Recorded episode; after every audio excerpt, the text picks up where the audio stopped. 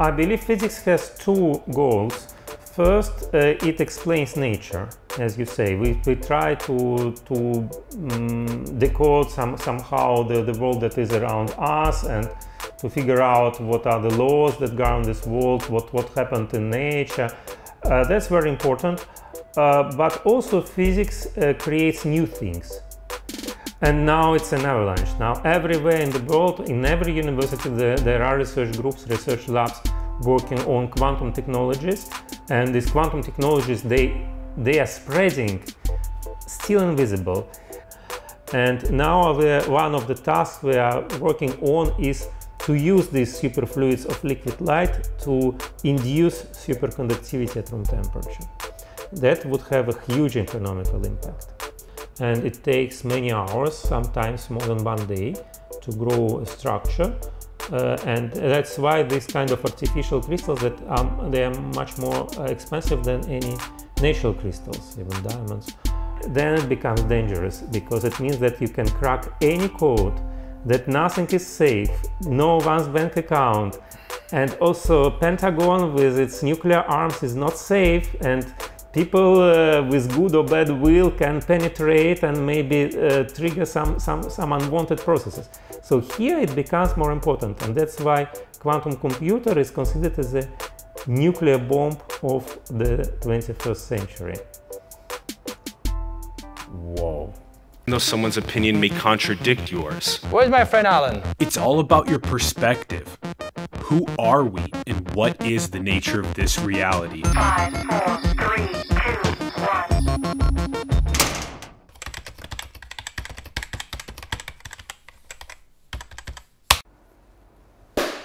What's up, everyone? Welcome to Simulation. I'm your host, Alan Sakyan.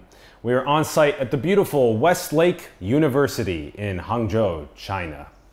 We are now going to be talking about light-matter coupling.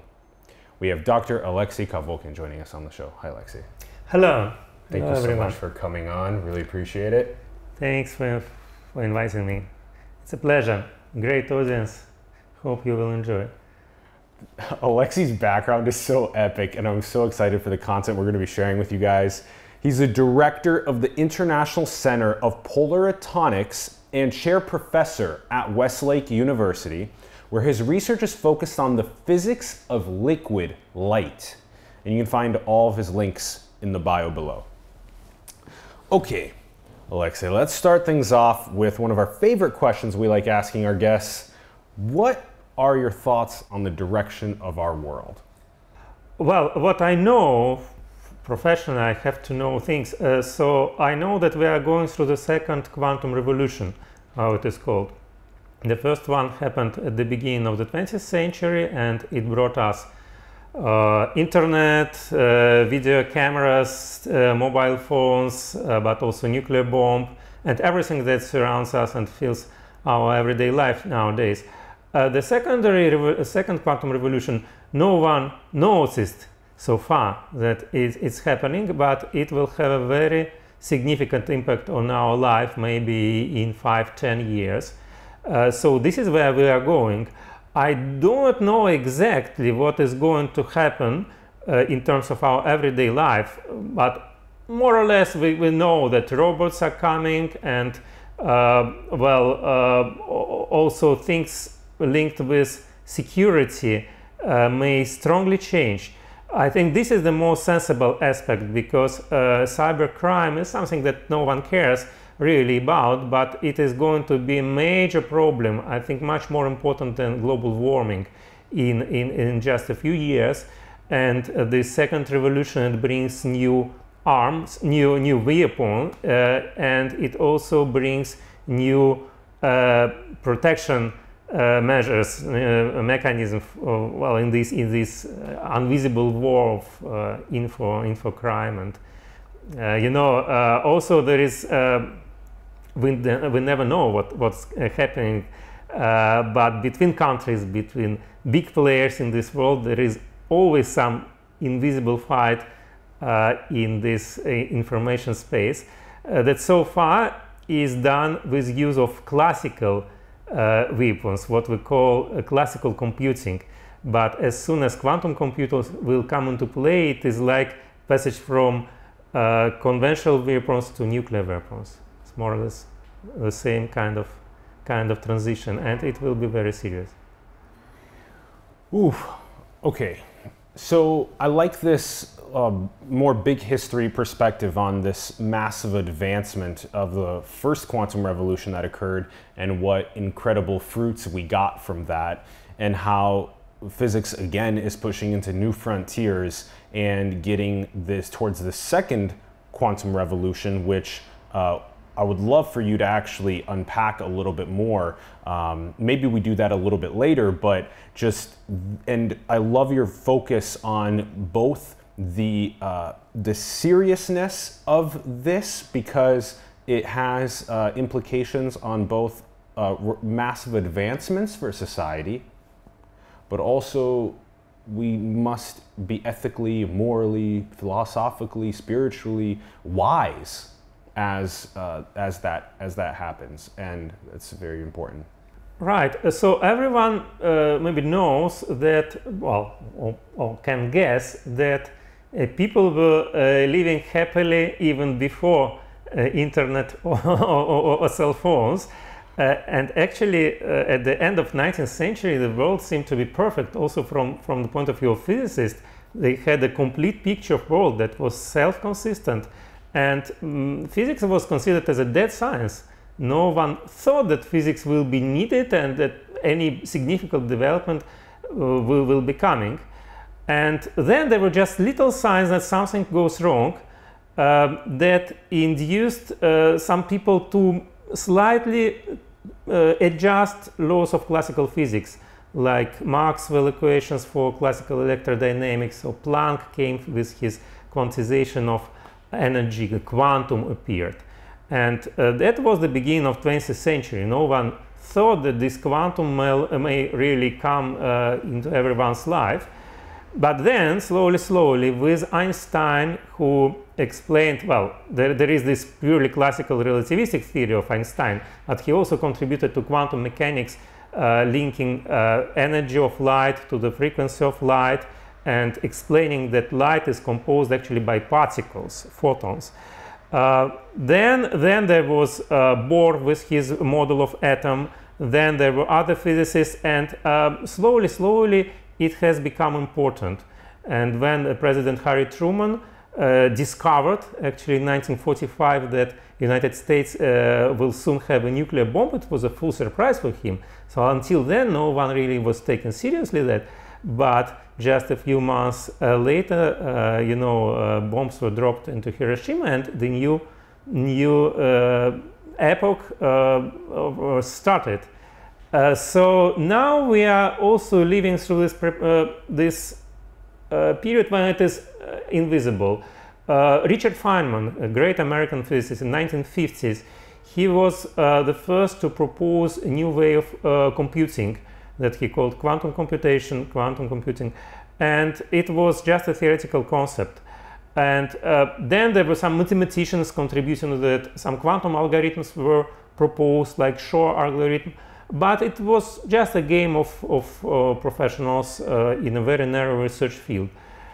Then, at the end of uh, twentieth century, Uh, first attempts to realize what is called qubits, uh, the, the, the, the quantum bits uh, that uh, are needed for quantum computation, were, so first attempts were um, published, and now it's an avalanche. Now everywhere in the world, in every university, the, there are research groups, research labs working on quantum technologies, and these quantum technologies, they, they are spreading, still invisible. Uh, so uh, what is what is new? What what what is that uh, that exciting about quantum technologies? The idea of quantum computing initially was very nice.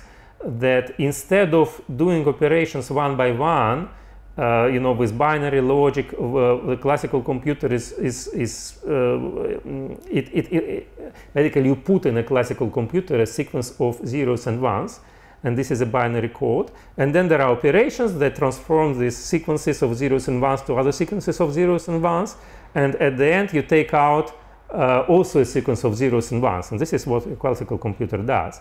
the, the idea of the concept of the quantum computer is that you also start with a binary code, but then out of these millions of zeros and ones, you make basically one state that is some linear combination, something between zero and one, uh, some uh, some mixture. If you have or uh, orange juice and uh, apple juice, and you mix them, you can have any kind of mixture. So classical uh, uh, classical computing, it only recognizes purely orange juice and uh, purely apple juice, but in quantum uh, physics we work with this all kind of mixtures, and of course the variety is enormous. And then, miraculously, when, when we take out the information during the readout, again, all these mixtures are transformed into the sequences of zeros and ones that we can convert into video, into sound, et cetera, et cetera. So the computation is accelerated by many, many orders of magnitude. And, and, and, and, and so what, one can ask.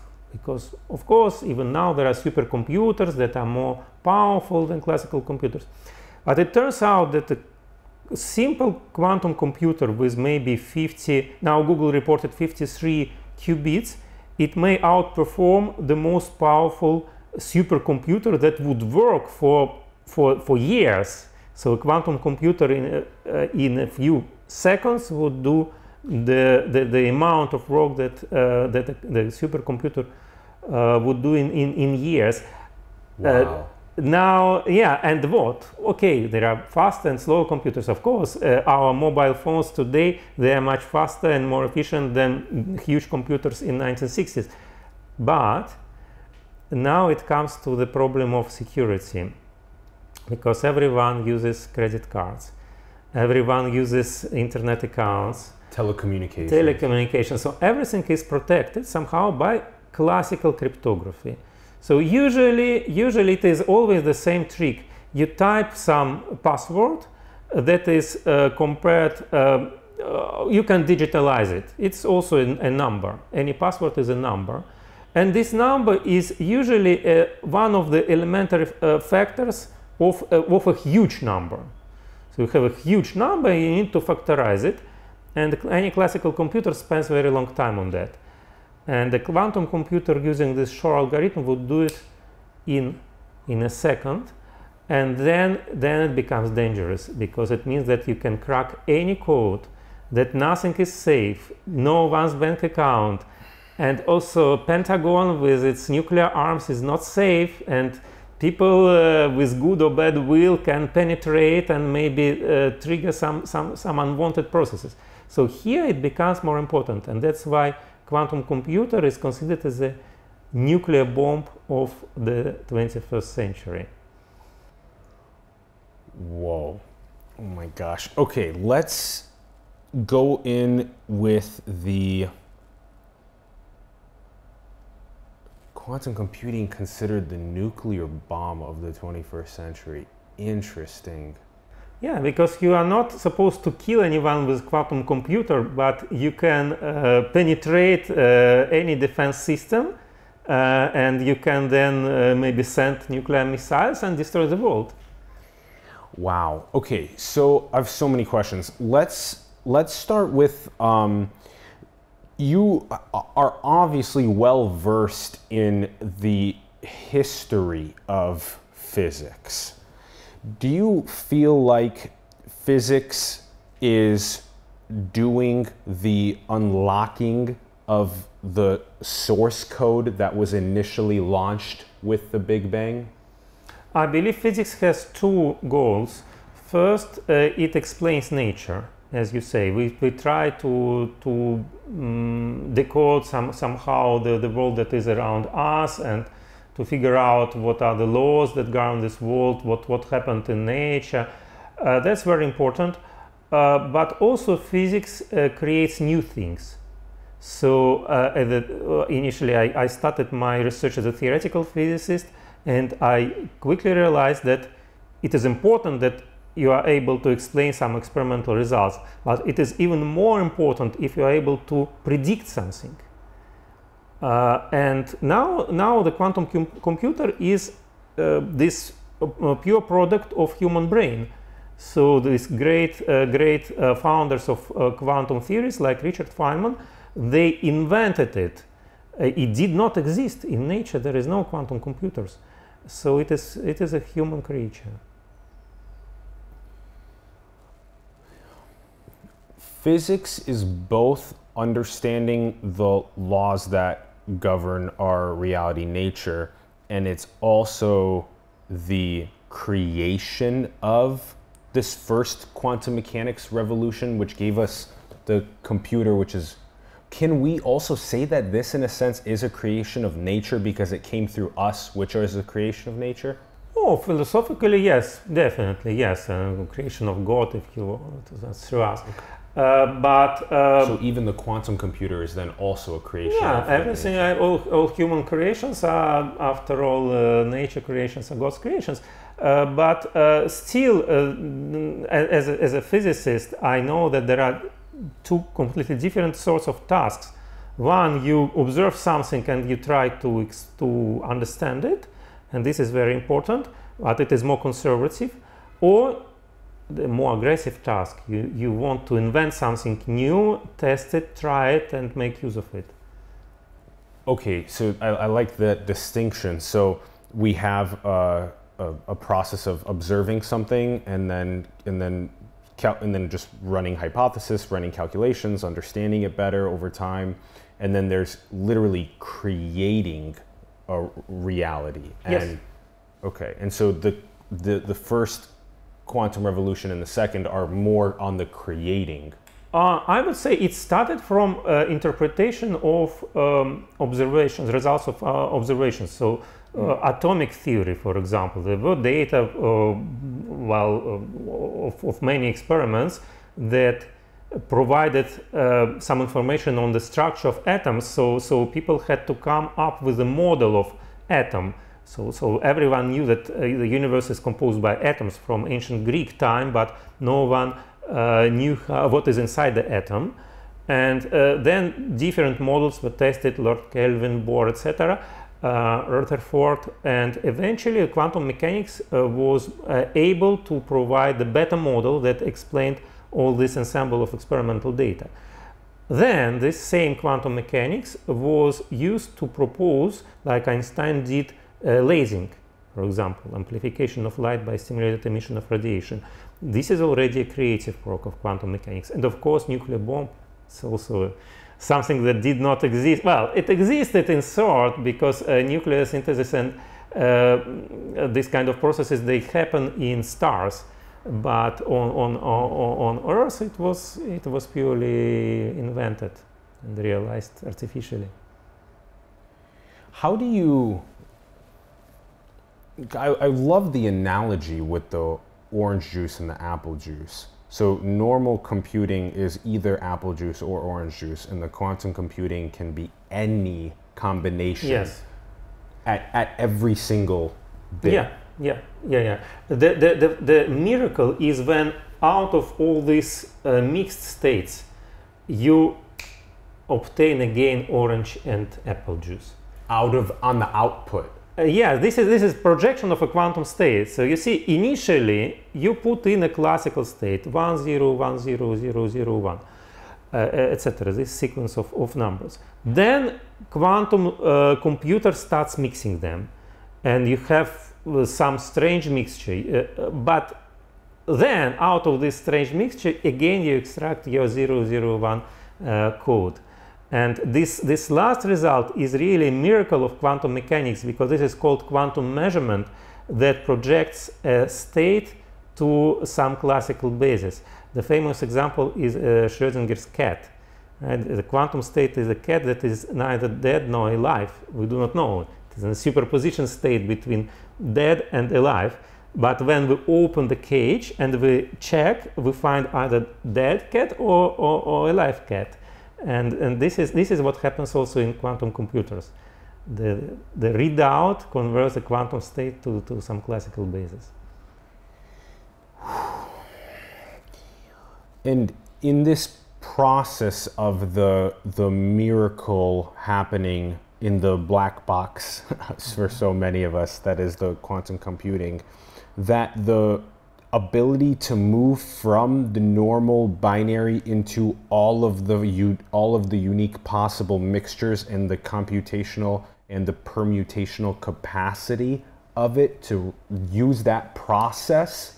Yeah, yeah, yeah, exactly. There are two sorts of problems. One is purely mathematical, because the binary logic is well developed uh, since uh, several centuries. Uh, but uh, this quantum logic, it, it is not yet fully built. There are some algorithms that are tested that may be efficient, but not, not as many as, as in classical logic.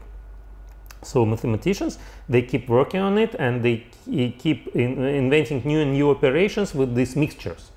What can you do with a mixture? You can invert it, for example. Uh, instead of sixty-five percent of orange and thirty-five percent of apple, you have the, the, the opposite proportion.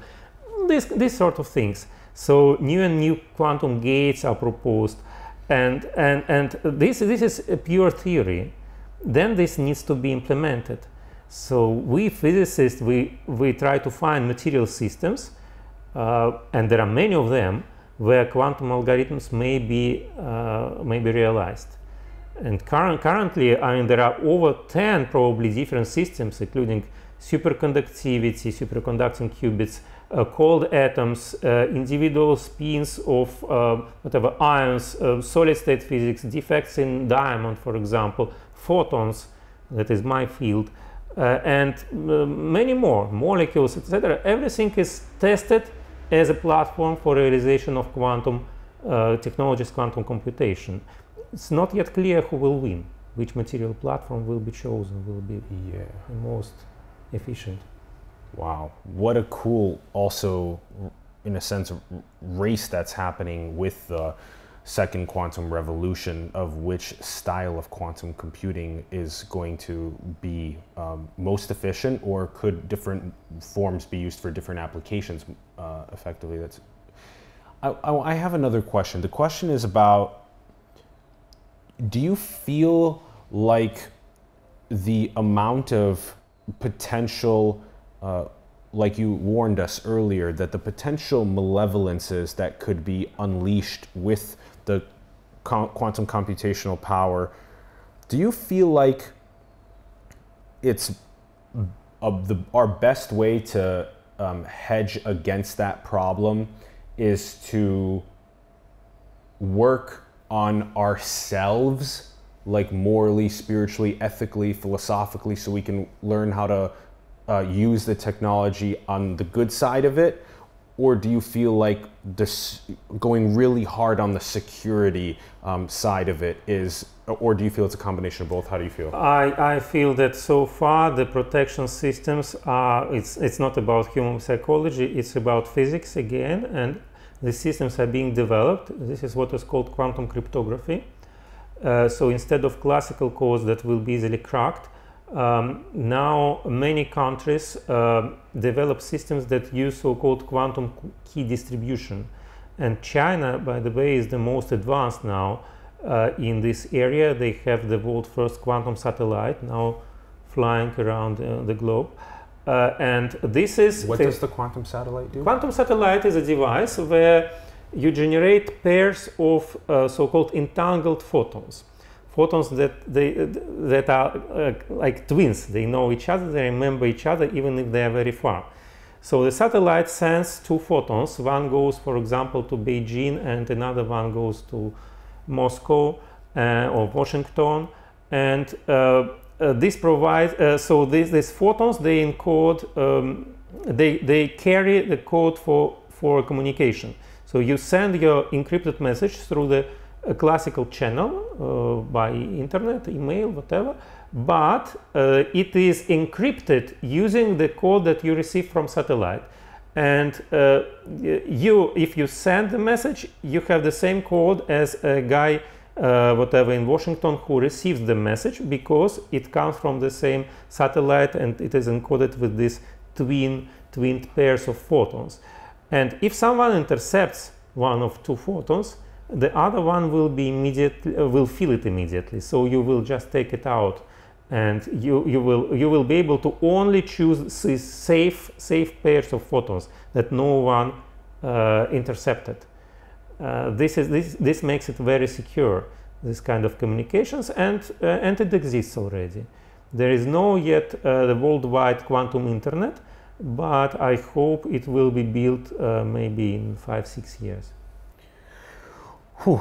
You said that um, human psychology doesn't really play that big of a of a deal. You, you, we just have to build the, the the the quantum encryption systems that are going to protect, um, like the the quantum satellite that's going to protect that's going to entangle photons to protect communication. We have to we have to build all of the security measures uh, because is it that we don't feel like we can trust human psychology to? Uh, uh, right, uh, so it's a question of funding. Uh, human psychology, so decision uh, making mechanism uh, depends, of course, on human psychology, and politicians who give money to this or that uh, branch of research, they are human beings. Uh, so far, I think uh, the approach generally in May, uh, the approach of main players like the U S, China, or Europe, Russia, it is very conservative. So money is, is given for uh, defense systems uh, and probably much more than for, for these uh, dangerous systems. But we don't know. Uh, I know one can, can, can, can tell you for sure that there is no any private uh, research uh, group who would really dig into realizing uh, these dangerous applications of quantum technologies. Alexey, do you also consider it to be possible, and what would you say would be the proper trajectory, if so, with human psychology developing uh, deeper morality and ethics and philosophy and spirituality to the extent at which we make it super disincentivized, period, to ever behave in a malevolent way to try and intercept the communications or behave poorly with the quantum technologies? That way we can maybe not need to go so insanely hard on the security side of it. Well, uh, realistically, I don't think that the, the whole population of this planet will uh, become so so good and that I always you have someone who who is tempted to do something bad to, to others, and I think this is in human nature and it's difficult to eradicate it entirely. So I think this is the reality uh, that will uh, that and we, we have to take it into account. So we should build our protective measures. It's not. I don't believe that any government uh, nowadays uh, is really willing to destroy the world. This I don't believe. But there are certainly dangerous individuals who may have or this or that uh, goal that is potentially dangerous for everyone.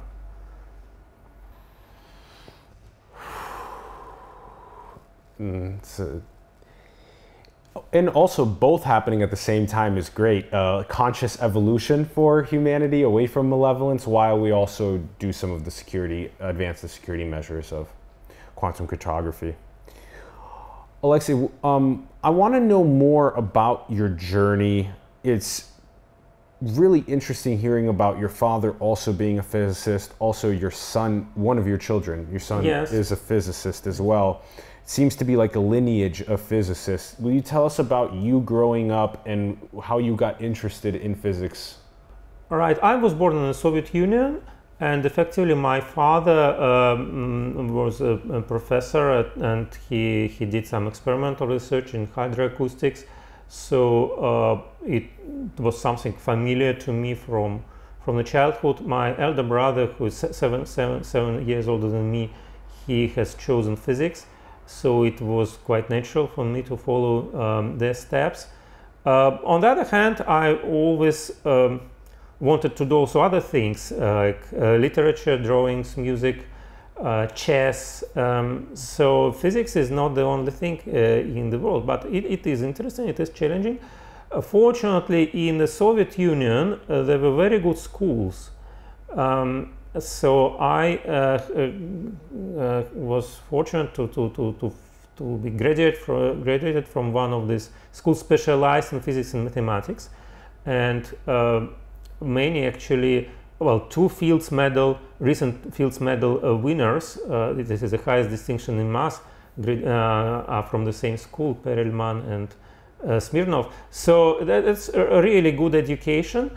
Uh, so then the Soviet Union collapsed, and with all this education we had nothing to do, because economically it was a, a disaster.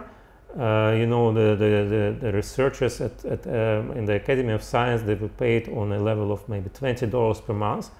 Uh, so, so everyone, uh, either, either you have to be wealthy, and, uh, but not so many people in the Soviet Union were wealthy, uh, or you, you had to, to look for another job, that is a pity, or you had to go abroad. And I went abroad, like many thousands of Russian scientists. So I worked in France, I worked in Italy, I worked in U K. Um, and then um, now, you know, the world of physics is very international. Uh, it is not that important where you work, because always you are in contact with people all over the globe, and that's very exciting. This is one family, and we do not have any, for example, political tensions in the, in the world of research, absolutely nothing. Mm. Uh, so yeah, this is how I come to China. China is, is really exciting now. Um, it invests so much in fundamental science. It, it, it, it offers a really fantastic environment, and this is a country of great civilization. Um, also, they had their, their difficult times in twentieth century, but they managed to educate many good students uh, abroad, and now these students are coming back already as uh, grown-up researchers, and they take uh, leading positions in the universities in China. So the level uh, really of science in China is growing very rapidly, uh, in contrast with what we see in Europe, uh, whatever, Russia, and even in the U S. It's it's, it's not growing on that that that speed, I would say. Uh, so yeah, China now is, is is one of the most exciting places in the world to do research. Agreed. Yeah. So this is a very a part of the story of the um, the rise and, and collapse of some of the uh, that's been happening over civilizations since we started. And so there was a, a collapse, and you went and you continued doing your research. You were you had this drive towards the fundamental science of, of physics, and so you went and you continued doing work in Europe, and you actually spent, this is important to mention, you, you spent thirteen years uh, from two thousand five to two thousand eighteen, right before your move to Hangzhou at Westlake, as the chair of nanoscience and photonics and professor of physics and astronomy at uh, the University of Southampton. Yes.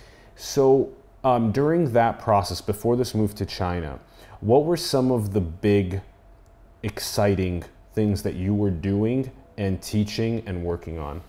Uh, well, in two thousand seven, um, the group of researchers at the University of Southampton uh, published the first paper on, now it will be a technical term, Bohr-Einstein condensation of polaritons at room temperature. But I explain what it is. So it is again something with Einstein. Uh, Einstein predicted that uh, well, there are two sorts of particles in the world, uh, fermions and bosons.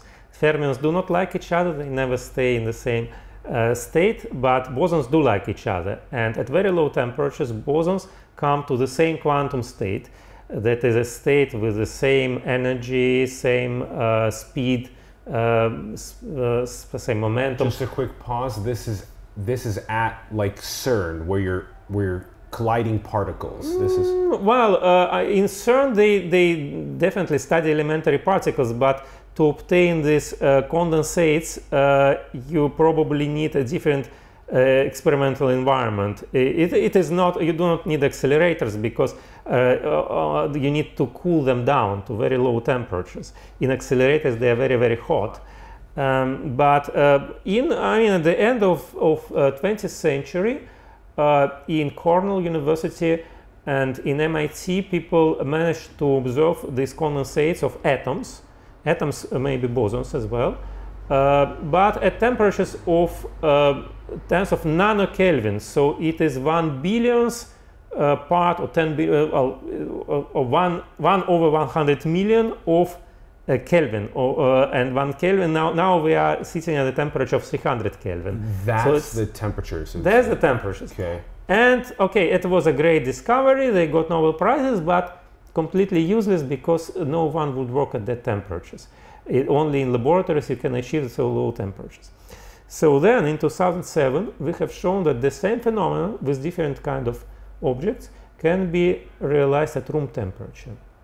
And I think it is very, very exciting when you bring the physics that was known to be very, very exotic, that only existed in a very specific laboratory conditions, when you bring it to everyday life, to ambient temperature, this opens huge, fantastic field of applications.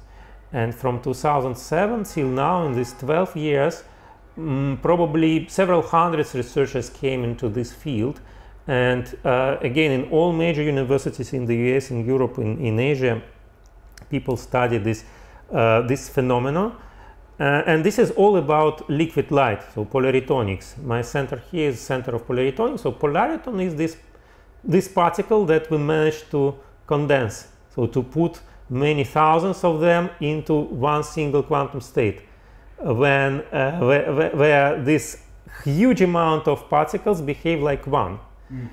So imagine you have cars on a motorway and you uh, traffic jam because all cars move with different speed and some of them are very slow and then others come and then jam uh, is forming.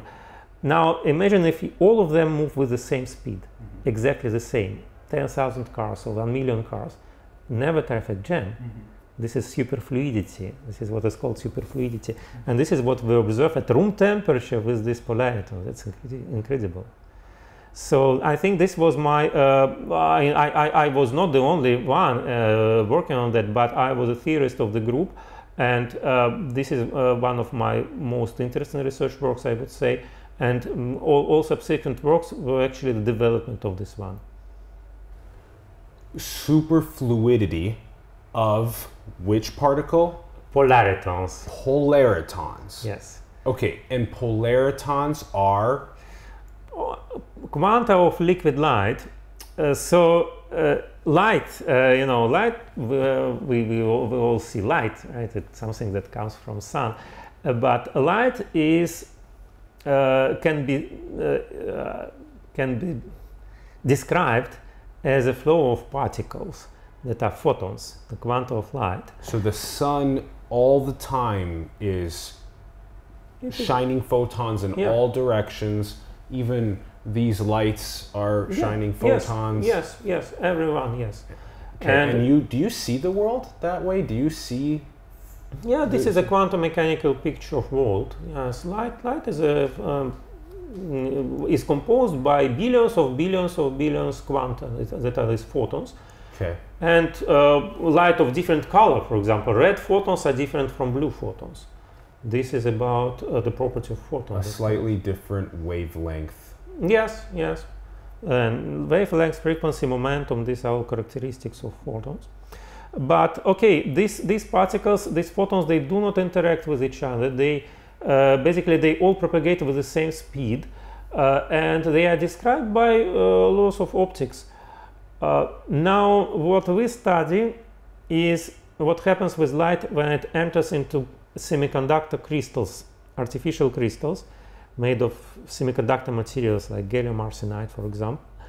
So light entering inside does not disappear, but it mm, changes its properties strongly. So it propagates inside the crystal, uh, but it also interacts when propagating with crystal excitations, so-called excitons. And this is how polaritons are born.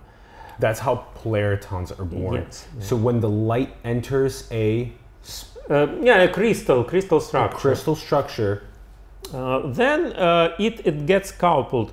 So you can see it like light. A photon is absorbed. It disappears for a, for for a short moment, and some uh, something changes in the crystal. So some electron gains energy and goes up in energy, for example. Uh, then this electron comes back and the energy is released again in the form of a photon, and again it is reabsorbed. But from the point of view of quantum mechanics, there is no uh, uh, separate photons and separate um, excitons, uh, excited states of electron, but there is some mixture. Again, Schrödinger cat, that is neither dead nor alive. No, so it is not matter, it is not light, but some mixture, some liquid light. some liquid light mixture, light matter coupling.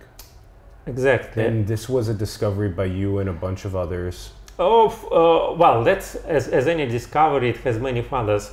So yes, uh, po yes. polaritons, theoretically, they were predicted in nineteen fifties, nineteen sixties, and then they, they were studied in, in, in different materials and structures. Uh, but our contribution was that we have shown that at some conditions, these polaritons, they all come to the single quantum state, that is this Bohr-Einstein condensate. Mm, and this is very interesting because a single quantum state, what it means, it is like single, single particle, single object. Uh, this is what I told you about the cars. They all move simultaneously. They all uh, behave like, uh, or like you, you know, insects. If you have a lot of insects flying, and the then swarm. they, yeah, then they, they, they copy movements of each other. So the same uh, happens with these photons. So you started observing liquid light that was turning into a superfluidity. Superfluid of light. A, yes. a superfluid of light, and then what then did when you when you were, when you guys were there, you know, seeing this happening? What were you immediately thinking about regarding why this is so important, what it can be used for? Oh, the, the, the, we had several uh, several ideas of potential applications. Uh, one of the first was about superconductivity. As you know, it's, it's one of uh, major challenges of uh, physics since um, the discovery of superconductivity in uh, nineteen eleven. Um, uh, everyone dreams uh, uh, of uh, finding uh, material where superconductivity would exist at room temperature. Because superconductivity, it means that you pass electric current and there is no losses. And this potentially can save you tens of billions of dollars, and also there are some fantastic applications like interstellar, you know, flights and these engines that would uh, would cons would be much more efficient than anything one can imagine now. So this this is not yet resolved, and this is one of the major challenges of physics. But if the superfluidity of liquid light exists at room temperature, I think it really shows that also superconductivity may exist at room temperature, because two phenomena are very, very similar. And now one of the tasks we are working on is to use these superfluids of liquid light to induce superconductivity at room temperature. That would have a huge economical impact. One more time, you saying the last part again? Uh, this would have a huge economic impact. The, sorry, the, the superconductivity, if, if it is realized at room temperature, uh, at temperature like, like here now, then we would, uh, it would be a new industrial revolution.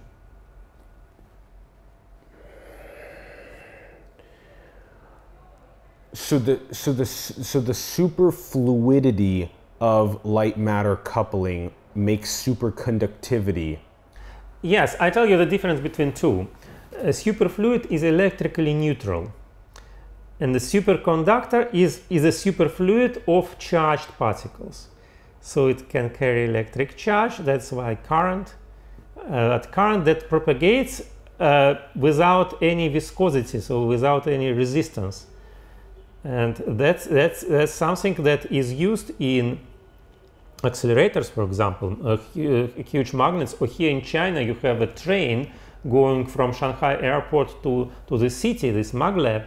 It is based on uh, superconductivity, so it, it, it levitates, it does not touch uh, trails, uh, but all this is achieved uh, at low temperatures.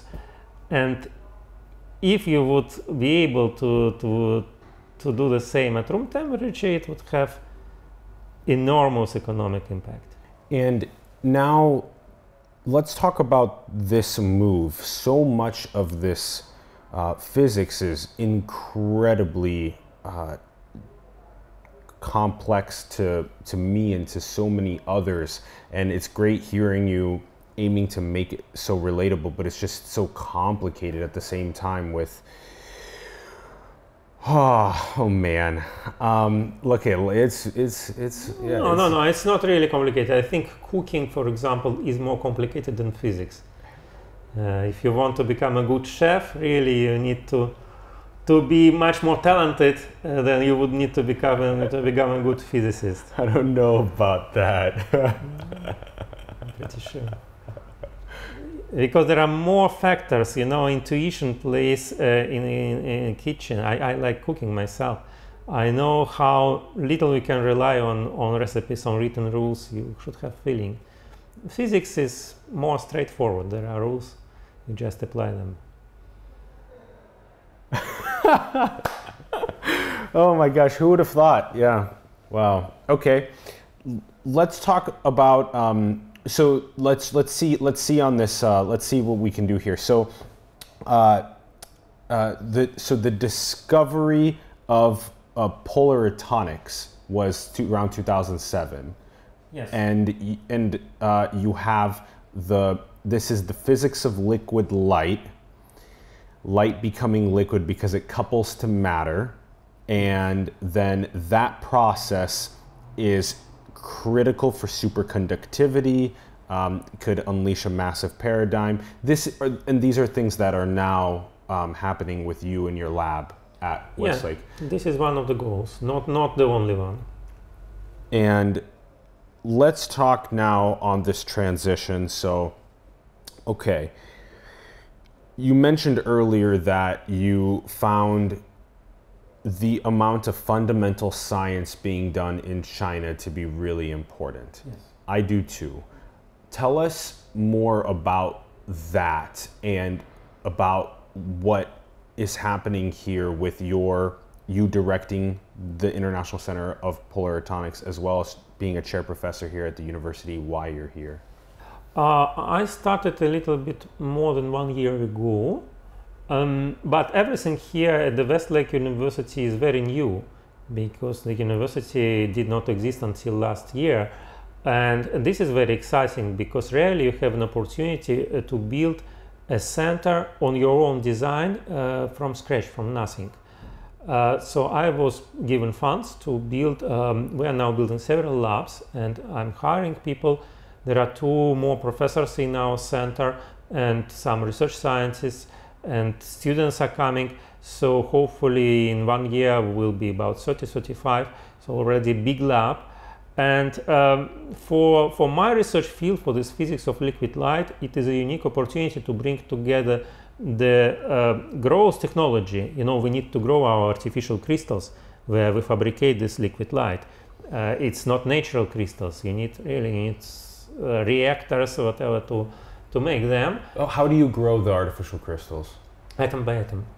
This is called molecular beam epitaxy. Uh, basically, you have three sources uh, in a vacuum chamber that send uh, different atoms like aluminium, gallium, and arsenicum, and uh, they send them basically one by one. You you you grow the structure monoatomic layer by monoatomic layer.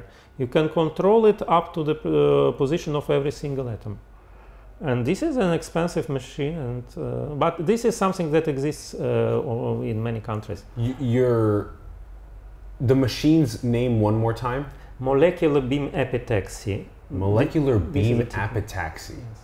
Molecular beam epitaxy, it, you can take different atoms and then, and then have them create. Yeah, you put them then, in, they oh. form a crystal lattice. They form a crystal lattice, but how does...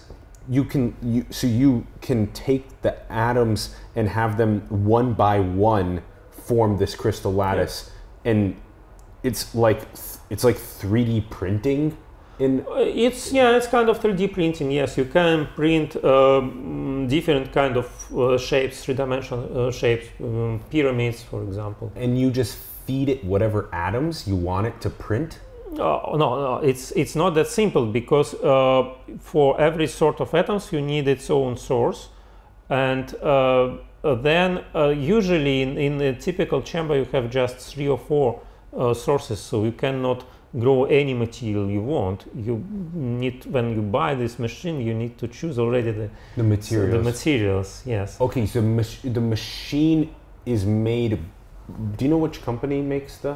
Oh, many, many, many of them. Many companies make yeah. them be okay, and then they tailor the, the the manufacturing of the machine based on which atoms you want to yes, print, yes, three D yes. print to create. So you're creating artificial crystals. What is the size of these crystals? What is the internal like lattice structure? Because how do you maximize the success of the light matter coupling? All right. So the crystal is grown on a um, substrate that may be of a couple of inch diameter, and uh, there you, you you start covering uh, it by this uh, very thin monoatomic layers of uh, the structure that you are interested in, and it takes many hours, sometimes more than one day, to grow a structure, uh, and that's why these kind of artificial crystals that um, they are much more expensive than any natural crystals, even diamonds. Um, So then you have a structure that is very thin anyway. It is thinner than a uh, human hair, uh, but uh, you know precisely uh, how it is organized, which layer goes after which layer. And, and this is where you, you can observe some interesting physics. A couple inch uh, plate yeah. has uh, a, a monoatomic layered uh, crystal that is uh, less than the size of a hair, which uh, is about fifty microns. Yes, uh, so so actually the substrate itself, it is not that thin. It may be, I don't know, uh, zero point one millimeter if you want. Oh, okay. So one hundred oh, micron. Okay. Uh, but uh, then on the top of it you grow a structure that is typically several micron thick.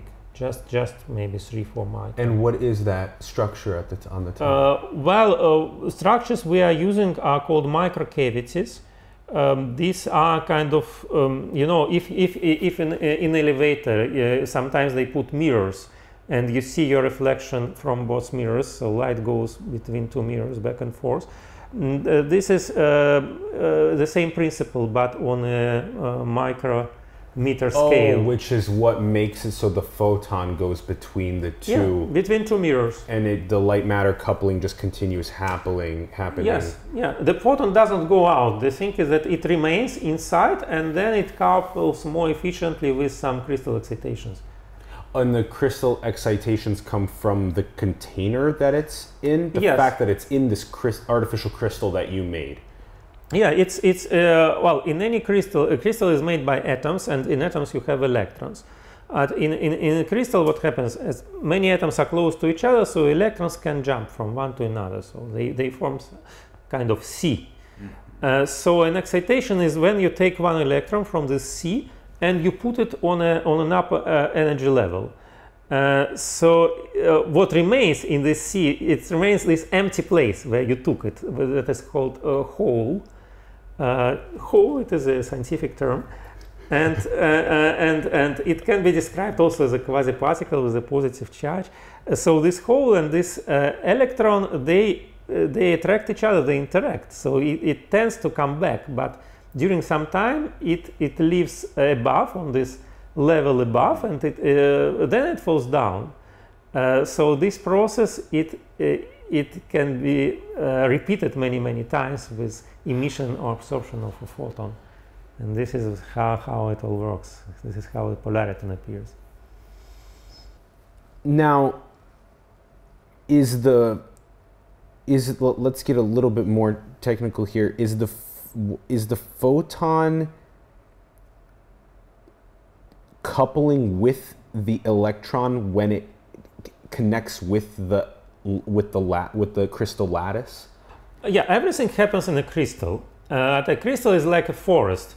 You have these trees that, um, and you you walk uh, be below the trees. Then you have a squirrel. Uh, your electron is a squirrel that jumps from one branch to another. Uh, and then I don't know what analogy I can use. Uh, I don't know. So you're shooting something, you have a ball, and you, uh, you shoot it to the squirrel, and the squirrel jumps up, uh, but then squirrel uh, shoots the, the same ball to you and jumps down, and, and uh, et cetera. So this is, and, and then, then it, it jumps from one tree to another and propagates. The squirrel's the photon. Uh, squirrel, yeah, the squirrel can be uh, also the electronic excitation, because electrons in, in crystal, they are free to move. Okay, now um, it's, it was interesting hearing you say that us manufacturing artificial crystals, because there's none of them that are naturally evolved that we know of, are more expensive than diamonds. Yes. And so every time you spend a day printing one of these, it's extremely expensive. Yes. Okay, and then um, there could you could we hypothesize that there are other uh, crystals that we could make that could also assist us with really uh, hard physics challenges? Oh uh, yes, this is this is what um, this is how the, this science develops. So people have ideas about new design of new crystals. We in our uh, theoretical unit, for example, we always propose designs. Then these designs uh, go to the Gross laboratory. They look at them and they say, no, it's rubbish, it cannot work. And we, then we come up with a new design, and finally they take one and say, okay, we'll try to do something about that. And then they grow a structure, and, and then our um, optical lab uh, is performing all kinds of measurements, and then we see it is not what we expected. And then we go back to them and say, no, you have grown uh, some rubbish structure, it's not what we wanted. And say, they say, oh, yes, we forgot this or that. This is, this is how the science goes forward. And what do you guys get from the study of the light-matter coupling? How do you take that and go to superconductivity? How do you take that and go to photonic quantum computing? How does that um, translate to that? Yeah. Right. This is exactly about designing different sorts of structures. So for superconductivity, what I need, I need to take a superconductor that already exists uh, and that has um, so-called critical temperature. Uh, crit uh, so superconductivity is achieved below some temperature, and above this temperature it's a normal metal that is not interesting. Uh, so the critical temperature for superconductivity is very low, and this is, this is a problem. Our challenge is to make it higher.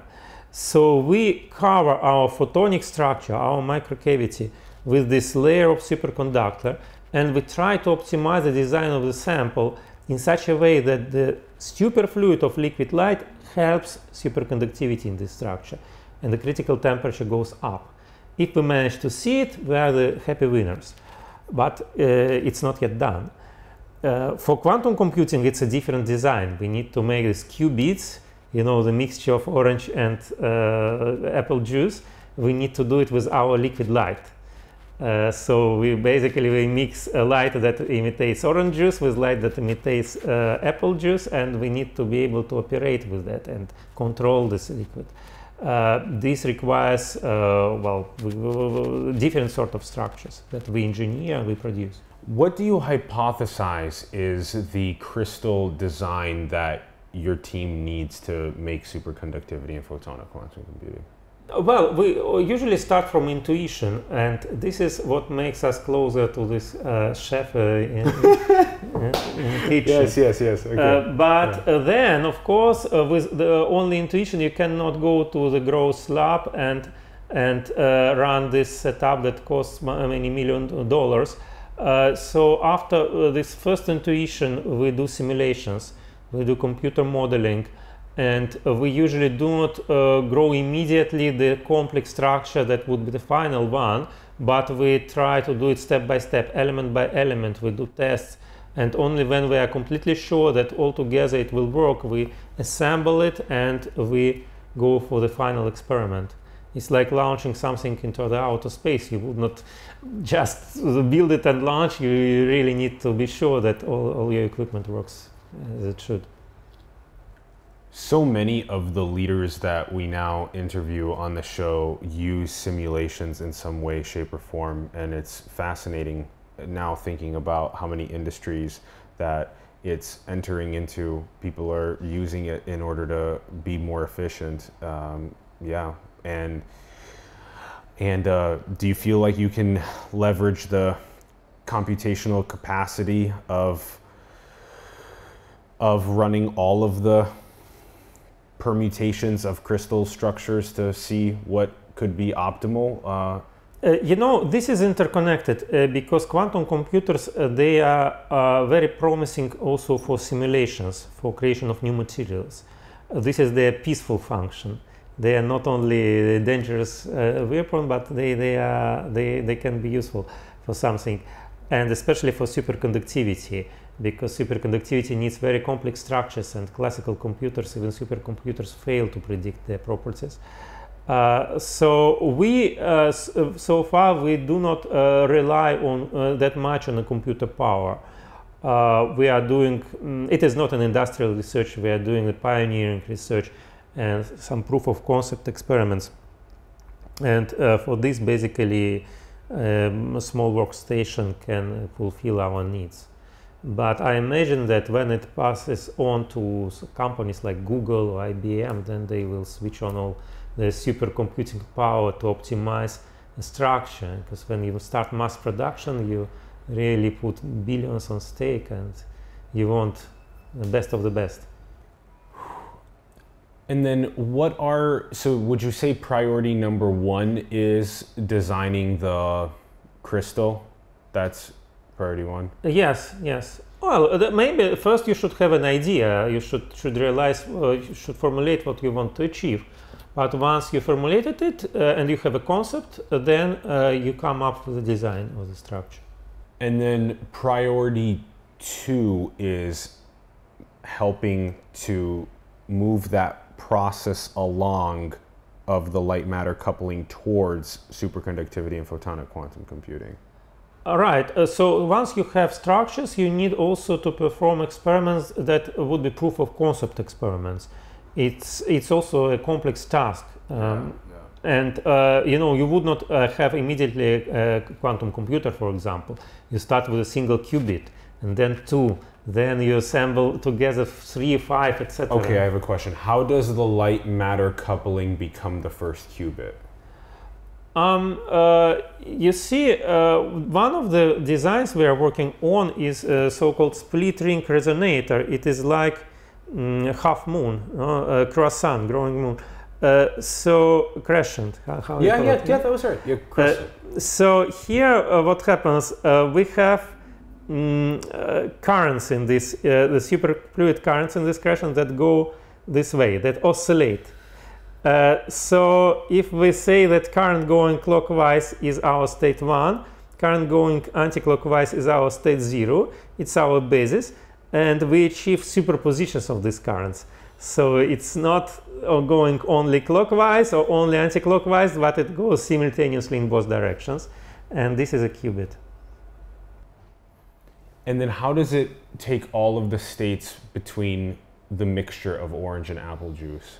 Uh, then it depends how you prepare it. We, we uh, do it now with optical control. Uh, so with lasers, we set up the phase of this uh, oscillating currents as, as we need, and um, then then we also need to provide the readout that is much much much trickier. We do it with some interferometry techniques on on a nanoscale. So this is this is challenging and not yet entirely done. And this is the central goals of the lab. One of. What's uh, next? No, I mean, I mentioned two, right? The superconductivity and quantum applications. I can, I can mention the third one. It is uh, the physics of monoatomic um, chains of carbon. Uh, this is something where we are really world leaders in. Uh, monoatomic chains of carbon, is that graphene? No, graphene is a, is a two-dimensional crystal. In graphene, you have a plane full of, full of oh, atoms. Oh, mono uh, as a single? Yeah, it's oh. a chain, one by one, one by but one. But why, why would you use just the chain instead of the two D? Oh, it has many, many advantages. It is the, the thinnest wire you can imagine. Wire. The thinnest wire that we can imagine. Okay. For example, so, so, so uh, then uh, for uh, any kind of quantum applications, it is, it is a quantum wire where electrons pass one by one. So electric current is quantized. Uh, it is not like, it, it does not change gradually, but it changes step by step like that. Uh, so this is a very interesting object, but it's very challenging because it's not easy to, to, to make it, to grow it. Th this is inflexible? Uh, uh, you mean, uh, uh, so the wire, you can potentially bend it. Yeah. A, a single, a t single mono, monoatomic, I can bend this monoatomic? Yes, yes, you can. It is the most rigid wire uh, because the distance between uh, carbon atoms is just one point two angstroms. So it's very, very small. They stick to each other very well. Uh, so it's very rigid, but you can still bend it, you fold can, it. Okay, okay. And the, uh, you have to, the, you have to, are you using the same machine except with carbon, or a similar style of machine with? No, that's different. Uh, different. This this grows with uh, with lasers uh, in a liquid, in a colloid, and first we we basically we decompose some target uh, crystal into fragments, and then we extract these wires, and then we stabilize them, attaching gold nanoparticles at the ends. Uh, and then we deposit it, because uh, to use it you need to put it on a substrate. That's uh, some technology that that is uh, actually also a revolutionary technology. We are now preparing several papers on that. We I hope mm, that we will be the first in the world to demonstrate this. And apparently it's easier to make lasagna. Yeah, virus is really challenging, and uh, not much is known about that. Uh, this is purely experimental. Uh, in theory, here is not of much help because you cannot foresee everything. Um, okay, and then, so these are the three. Yes. Okay, these are the three for the lab. Now, how do you take the, the, the team right now is ten, you will be seeing it grow over time to around thirty, thirty-five. How do you how do you and the ten and the amount of limited amount of time that you have and all of the complexity that you have to achieve with doing the the simulation modeling first of the designs of the crystals, and then to conduct the actual light matter coupling, and then to see if you can go to the stages of superconductivity, photonic quantum computing, and then also doing this other task with the monoatomic carbon. That's a lot of stuff for ten people. How do you figure out who's doing what in this process? Well, first of all, we collaborate with many labs across the world, and with Southampton, by the way, I keep very good ties, and with uh, labs in Switzerland, in Italy, in, in, in Russia, and we have theorists coming from New York.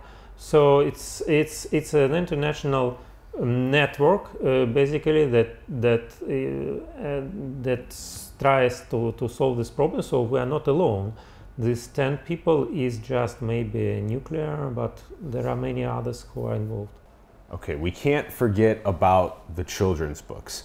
So Alexey has authored ten children's books now, and this is the newest, is that right? Yes. Our Chronos Chronicles, and the children's books inspire children into history, science. Yes, uh, yes, you know, I have four children, and uh, initially I was writing uh, for them, but then it turned out that it is of more or less general interest.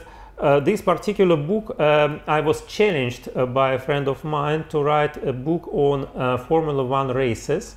That, challenged by a friend. Uh, yeah, that, uh, so he told me that it should be understandable, uh, so people should understand why it is so interesting and what is the science behind these races, because there is a lot of science involved here. And it uh, should also promote his company that is called Acronis.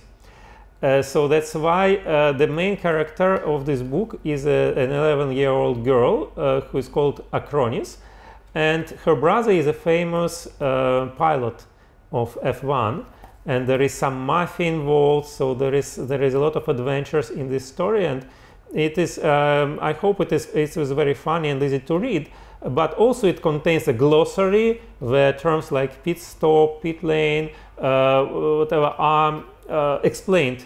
And there are drawings that illustrate everything, and uh, you, you, you learn from this book what kind of tires, for example, these cars need and how often you need to change them during the race, things like that. Uh, so that was the first, one, uh, first challenge, and then he changed me for the second book that is closer to what I was talking about today, that's Acronis and Quantum Computer, and that one will be published hopefully before the end of this year. Wow, Cronus, quantum computing. Wow. And I, I love your, your true multidisciplinary man to be able to take and make uh, such complex subjects, uh, starting with, you know, Formula One and then getting all the way up to quantum computing. This will be very interesting to see how you synthesize and disseminate at the level of the child. That will be very interesting. Alexey, what is the meaning of life, of this big human experiment? Uh, You know, uh, I had a professor when I was a student in Russia, and uh, he was from Armenia, like you.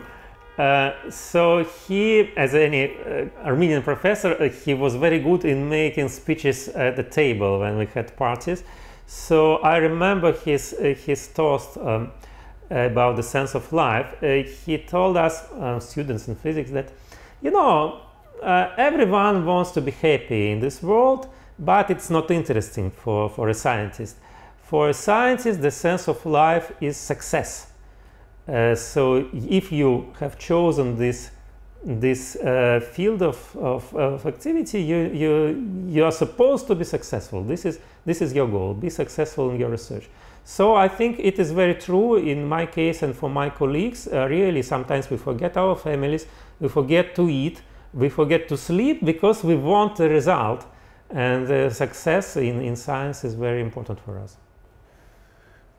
And that also speaks to the importance of identifying what your gift or what your unique gem is that you can bring the world, and just go after that with an insane amount of appetite and hunger and go.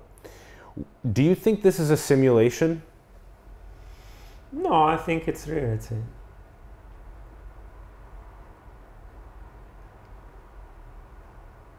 Why?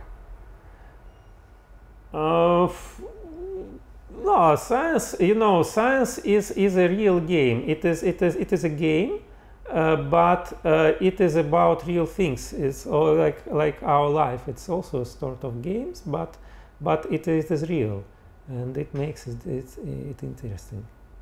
And last question, what do you think is the most beautiful thing in the world?